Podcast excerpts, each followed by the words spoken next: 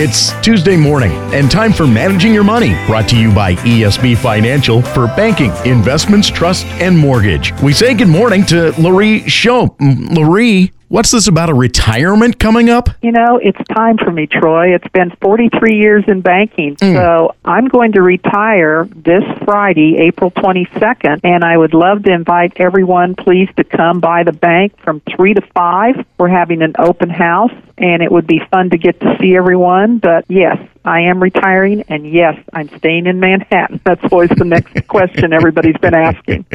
So I'm going to be here. What's the biggest change in banking that you've seen during your time with ESB? You know, it's probably the same thing with absolutely every company, and it's technology. Mm-hmm. You know, thank goodness that we have the technology that we have. You know, we were able to survive COVID and keep going with um, take care of our customers, and it's just so much handier than 43 years ago when you know we didn't have any computers on our desk, and you know it was just more time consuming and, and manual labor kind of thing. But um, that part is the biggest change. ESB again hosting the reception for you on Friday. What time? Three to five, the 22nd. Very good. Folks, remember that. Go say hi to Laurie one final time as an employee at ESB and celebrate her retirement. Thank you, Laurie. Thank you, Troy. I hope to get to see you too. Managing Your Money, brought to you by ESB Financial, member FDIC, equal housing lender. Their bank is big on you. Dream the dream.